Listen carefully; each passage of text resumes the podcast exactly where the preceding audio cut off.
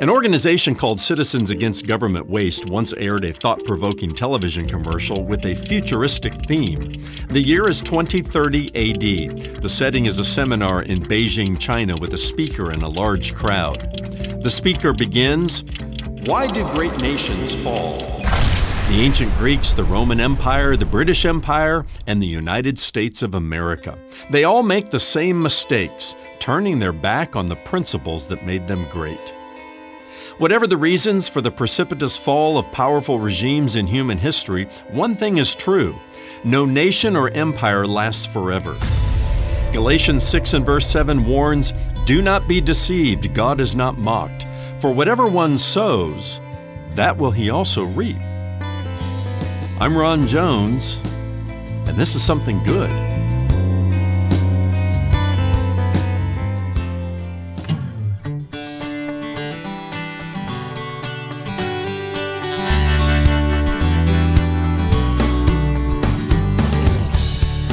How can an entire nation return to God? One repentant soul at a time. Hello, welcome to Something Good with Dr. Ron Jones. I'm Brian Davis. Thanks for stopping by. The book of 2 Kings is partially a tale of Israel's rebellion against God. The nation first becomes divided into two kingdoms. For most of that 400 year period, with very few exceptions, both kingdoms did evil in the sight of the Lord and ultimately Israel was taken into captivity. Ron takes us back to this period in Israel's history next as he continues his teaching series, Route 66 The Ultimate Road Trip Through the Bible. Stay with us now or look for us at somethinggoodradio.org where you can listen to the broadcast on demand on your schedule. That's somethinggoodradio.org. Subscribe to the podcast at Apple Podcasts, at Spotify, or wherever you get your podcasts. Here's Ron with part two of his Something Good radio message Second Kings, the decline and captivity of a nation. Jehu, who I just mentioned, reigned for 28 years and was the king with the most promise. I say, Wahoo for Jehu in the northern kingdom. Say that with me. Wahoo for Jehu. Now you got to say it with enthusiasm, all right? Wahoo for Jehu. I got it from an old Sunday school teacher years ago. When I came out of college, I was in uh, Dallas, Texas, and starting seminary, and I joined this church. And this Sunday school teacher was part of the uh, counseling group after the service. And he was meeting with me about, you know, becoming a member of the church. He stood about this tall. But I remember a Sunday school lesson he taught. He titled it Wahoo for Jehu. All right? He was also the guy, by the way, who said to me after the little counseling session, I can pray for you for two weeks. I'll put you on my, my prayer list for two weeks, but then I got to move on. And I thought, fine, I'll take two weeks, you know, whatever it is. Wahoo for Jehu. Say it with me again Wahoo for Jehu. Well, Elisha sent his student from uh, one of the schools of prophets with a flask of oil and said, Go to Jehu, anoint him with oil, and instruct him that his first royal duty is to strike the house of Ahab. You remember Ahab, the wicked king in the north, and his even more wicked queen, Jezebel? Well, they were still around at this time, not in power, but still around, and their descendants were there. Well, Jehu received his anointing uh, with great zeal carried out his royal duties, including the brutal execution of the former queen Jezebel, in fulfillment of Elijah's prophecy in 1 Kings chapter 19 and verse 17. God doesn't forget, and eventually justice came. And the Lord rewarded Jehu for his obedience by placing his sons on the throne in Israel for four more generations. But they were as wicked as wicked could be. Uh, Jehu gets credit for getting rid of Baal worship in Israel, brought in by King Ahab and Queen Jezebel. But his reforms did not go far enough. Remember when Jeroboam came to the north and he built those pagan worship sites with golden calves in Bethel and Dan? Well, Jehu uh, left those in place and they proved uh, troublesome for Israel. He left the door open for wickedness and um, generations after that ran back to the ways of Jeroboam. Uh, the kings in the north are always compared to the standard of wickedness set by Jeroboam. The kings in the south are always compared to the standard of righteousness set by King David. And that's an interesting study. Eventually, the Lord's patience ran out, and he began handing Israel over to her enemies in the northern kingdom until eventually the Assyrians came in 731 BC. And that's the last you ever hear of the northern kingdom. They're never brought back together again. Nine separate royal dynasties rise and fall in Israel, the northern kingdom, each one securing power by killing off what remained of the former until there was nothing left in the northern kingdom. The southern kingdom lasted for more than a century longer. There's only one dynasty that held power in Judah, with Jerusalem as the capital. You can guess which dynasty that is. That's the Davidic dynasty. And every king that reigned in the southern kingdom in Judah was a descendant of David. It was God's way of preserving the messianic line and reminding us that he's not limited by human failure. You see, before the divided kingdom, when it was a united kingdom, following Solomon's wickedness, uh, the, the, the Davidic dynasty would have been threatened because you know, they wiped out the former family. That couldn't happen. And so the divided kingdom was, in one sense, a measure of God's judgment and his discipline and his justice, but also a way of isolating the Davidic kingdom in the south and preserving the messianic line all the way to Bethlehem, which Matthew highlights in his genealogical record in Matthew chapter 1.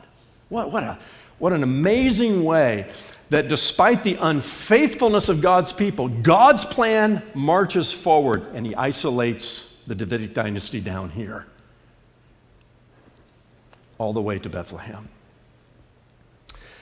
Um, even so, only eight of David's 20 royal descendants, and you have 20 kings in the south, only eight of them did what was right in the eyes of the Lord. Uh, two of them led reforms that are worth noting, and you read about in 2 Kings King Hezekiah and King Josiah. Uh, six years before the overthrow of Israel's capital in Samaria, Hezekiah becomes king of Judah in the south. And he was a good king. He did what was right in the eyes of the Lord, led many positive spiritual reforms. He was a faith filled person.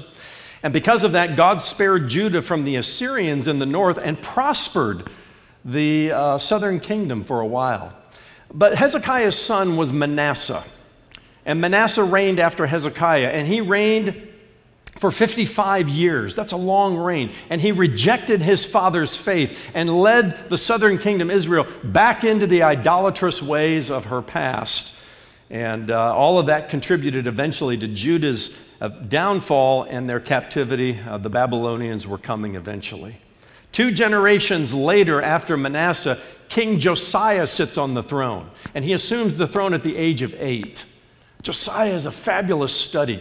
They had regents that, that led the nation for him until he came of age. The best guess is probably in his late teens, he assumes power.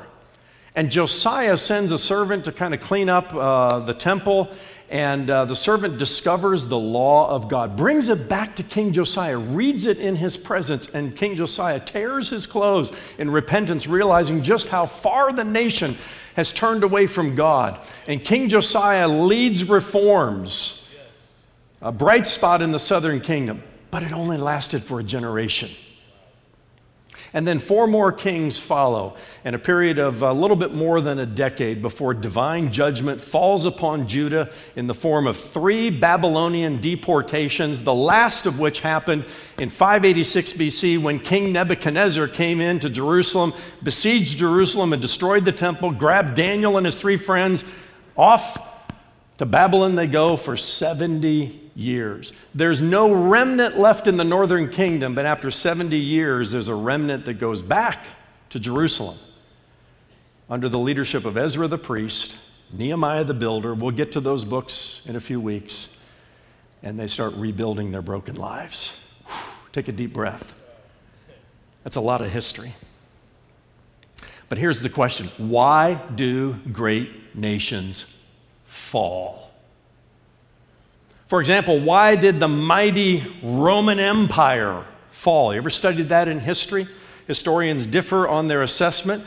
Was Rome invaded by barbarian tribes? Did they overexpand, overspend, overtax their people? Did government corruption and political instability contribute to Rome's notorious decline? Yeah, probably all of that is in the mix. But from God's perspective, great nations crumble from within because they do what is evil in His eyes. And all of the rest of it is circumstantial. I'm not the first to wonder is the United States of America in decline? It took Rome 100 years to fall. Historians you know, mark out about 100 years of their decline. The only hope for a nation in spiritual decline then and now, and even for us today, is the gospel of our Lord Jesus Christ. Which is why I want to finish our study of 2 Kings by going to 2 Kings chapter 5 and just reminding us of a story about a guy named Naaman, the leper. We'll be right back with more of today's Something Good message from Dr. Ron Jones, lead pastor at Atlantic Shores Baptist Church in Virginia Beach, Virginia. Something Good Radio is a 100% listener supported ministry. We depend on your prayers and financial support to help Ron share the gospel of Jesus Christ through these radio and internet broadcasts. When you give this month, we want to say thank you with a brand new resource from the ministry of Dr. Ron Jones, an ebook that goes along with this current series titled Route 66 the ultimate road trip through the Bible. The second of eight ebooks in the series is based on the Old Testament historical books Joshua through Esther. And it's our gift to you for your gift to Something Good Radio. Give online at somethinggoodradio.org. That's somethinggoodradio.org. Or you can mail your gift to us, P.O. Box 6245, Virginia Beach, Virginia 23456. You can also call our offices 757 276 1099.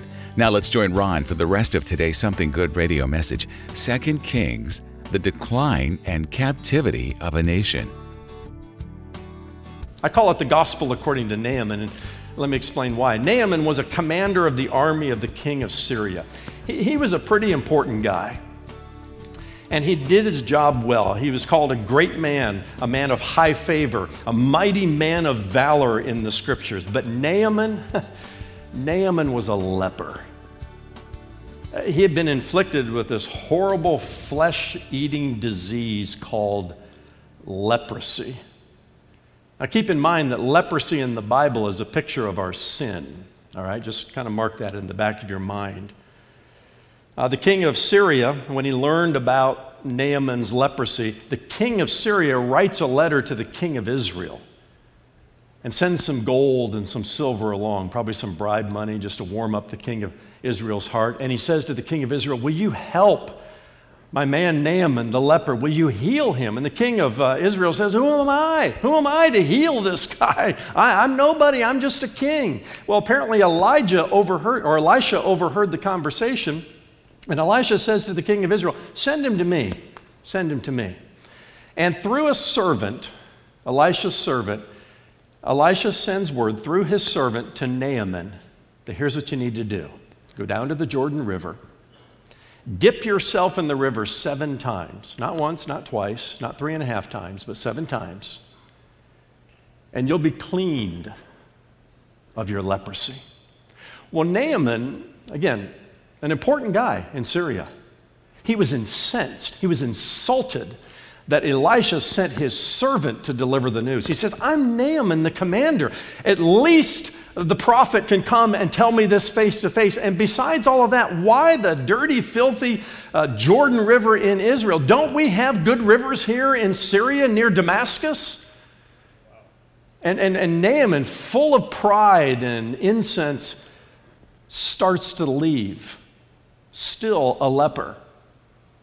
And that's when a couple of his servants pull him aside and said, Listen, Naaman, commander, I think you, I think you need to, you know, think twice about what the prophet told you to do.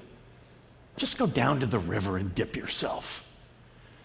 And Naaman takes a deep breath, and the Bible says he went down to the Jordan River just as the prophet told him to do through his servant, and dipped himself once, dipped himself twice. By the third time, I'm wondering if he's wondering, is this going to work? Because each time he comes up and he looks at his hands, and the leprosy is still there. But the prophet said seven times four, five, six.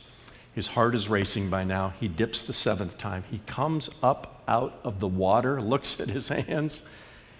He's clean. The leprosy is gone.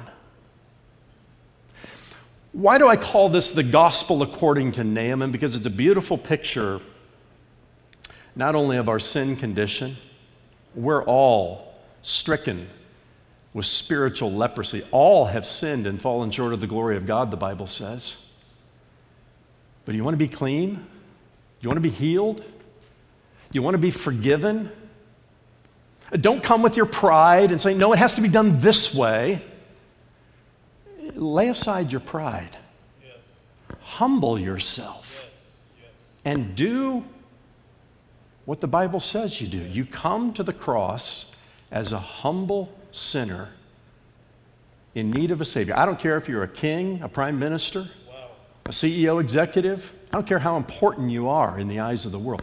Everybody comes as a humble sinner in need of a Savior, and you do exactly what Jesus says to do. He said, I'm the way, the truth, and the life, and no man comes to the Father but by me.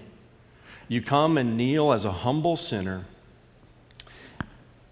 and ask for God's forgiveness. Ask by faith for the free gift of eternal life that is made possible only by the death, burial, and resurrection of Jesus Christ. There's no other river to dip yourself in but the river of the blood of Jesus Christ that flows from Calvary. Lay aside your pride and just humble yourself. Come as He invites you to come. You don't know better than Him. You can go dip yourself in your Damascus River. You can do it 70 times and you're still going to come up a leper. But Naaman was smart enough, wise enough, he calmed down enough to do what the prophet told him to do. About 6:15 this morning, on my way here, I get a text message from a pastor friend of mine.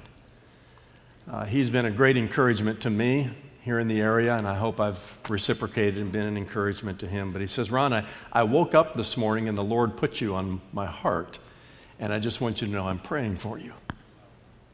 He, he didn't know anything about power outages and a, a coffee maker that didn't work and stumbling around in the dark. And I don't think the Lord was the least bit concerned, well, maybe a little bit, about a warm shower for the pastor and coffee. Otherwise, I might have been a little grouchy this morning and you know, well, what happened to the pastor? No, I, I think the Lord's up to something else today. I think there's a soul to save. Maybe two or three or four or five. There are some Naamans out there, here in person, online, and today is a day of salvation. Yes, Today's the day you humble yourself. Yes. How many prophets does God need to send? How many messages do you need to hear? We can dance, we can entertain, wow.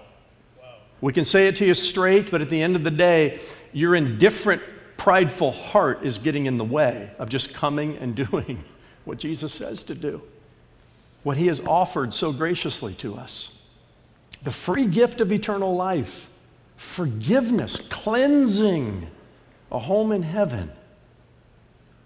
But there's one way, there's one river. Uh, there, there's not three and a half dips. I am the way, the truth, and the life. No man comes to the Father but by me. Amen. Yes. Just humble yourself and come and make this a day of salvation. Why do great nations fall? Because the people in those nations, sometimes even God's people, do what is evil in the eyes of the Lord. And despite calls to repentance they continue in their evil ways. How do we prevent great nations from falling? It happens one humble, repentant soul at a time. Let's begin today. I'll make a deal with you. I'll pray this prayer if you pray this prayer and mean it. Search me, O God, and know my heart.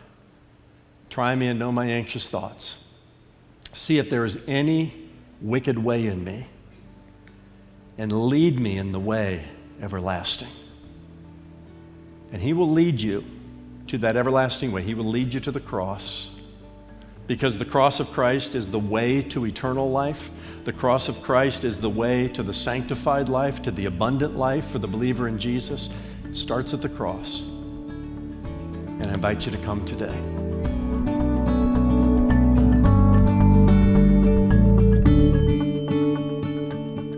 Thanks so much for joining us for today's Something Good radio message Second Kings, the decline and captivity of a nation.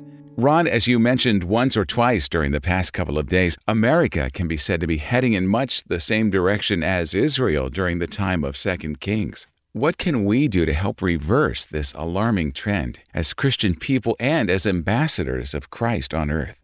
Brian, I'll answer that question by talking about the thing we should perhaps not do, and that is attack the sinner for their sin it is of little use to actively condemn those who celebrate same sex marriage, for example, by reminding them over and over again that God hates same sex marriage. It's of little use uh, to systematically attack those who champion abortion by telling them God hates abortion or that abortion is murder. Now, these things are true, but there is a difference between being right and being wise, a difference between being correct and being beneficial. We can't truly lead sinners to repentance by lording their sin over them, by browbeating them into a decision for Christ. That just doesn't work. And at times we spend too much time pointing out the problems instead of offering the solution. Perhaps an illustration will help, Brian. If your lower back, for example, is bothering you, you may go to a chiropractor or to a physical therapist to fix the problem. And quite often, what they'll do is start working on your neck. They will almost never begin by attacking the area that is keeping you from full health. Why? Well, because the solution is higher up. And it's the same way here. The solution to the depths of our sin problem is always higher up. Instead of lording the world's sin over it, we should find ways to point to the solution. Now, it can be beneficial to say, all have sinned, but to say, you have sinned, can sometimes backfire and damage the relationship especially if that's where our message begins and ends. And so I want to encourage the church here in America to stop fighting with the world and start leading it to Christ.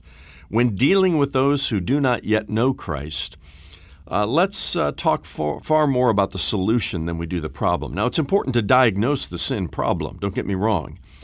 But let's get quickly to God's remedy in Jesus Christ. From what I can see, uh, too many of us are doing just the opposite. Now, Brian, Jesus is our model. Let's watch how he engaged with the world and imitate him. Fighting fire with fire sometimes just creates more fire. We need to start fighting fire with water, the living water, who is Christ himself. That's Dr. Ron Jones with a few final thoughts from today's message Second Kings, the decline and captivity of a nation. Well, Ron, as usual, the clock is winding down, but let's talk for a moment about where you're headed tomorrow here on Something Good Radio. Sure thing, Brian. Our next stop on the ultimate road trip through the Bible is the book of First Chronicles. Now, the first nine chapters are dedicated to a genealogy, something the Israelites took very seriously, but something that might bore the modern reader to death. But beyond uh, the genealogy, there is plenty of historical and biographical information that any reader would find fascinating. In fact, First Chronicles covers the same period of time that Samuel and Kings covers, but it does so from a different perspective and to a new generation of Israelites. In the end, First Chronicles is ultimately about a return to our spiritual roots, thus the genealogy. Uh, plenty of practical lessons we can learn from this book, and it all begins next time, right here on Something Good Radio. That's tomorrow when Dr. Ron Jones takes us to the book of First Chronicles in his teaching series, Route 66, the ultimate road trip through the Bible. Join us then for Something Good For Ron and the entire team here at Something Good Radio, I'm Brian Davis. Thanks for listening.